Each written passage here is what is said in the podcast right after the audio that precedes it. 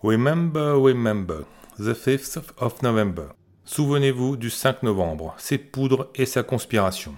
Le 5 novembre 1605, un officier catholique anglais appelé Guy Fawkes est arrêté alors qu'il s'apprêtait à faire exploser le Parlement et le roi avec plusieurs dizaines de barils de poudre.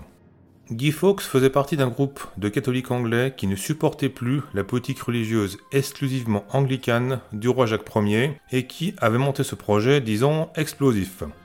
Un projet qui a été appelé la conspiration des poudres. Les membres de la conspiration qui ne pourront pas fuir seront exécutés, dont Guy Fawkes.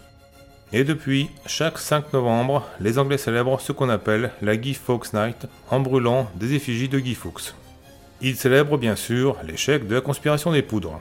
Mais récemment, le succès du film V pour Vendetta sorti en 2006 a rendu célèbre, alors, pas Guy Fawkes, mais une représentation de son visage sous forme de masque. Un masque devenu depuis le masque des Anonymous, et donc un symbole de liberté.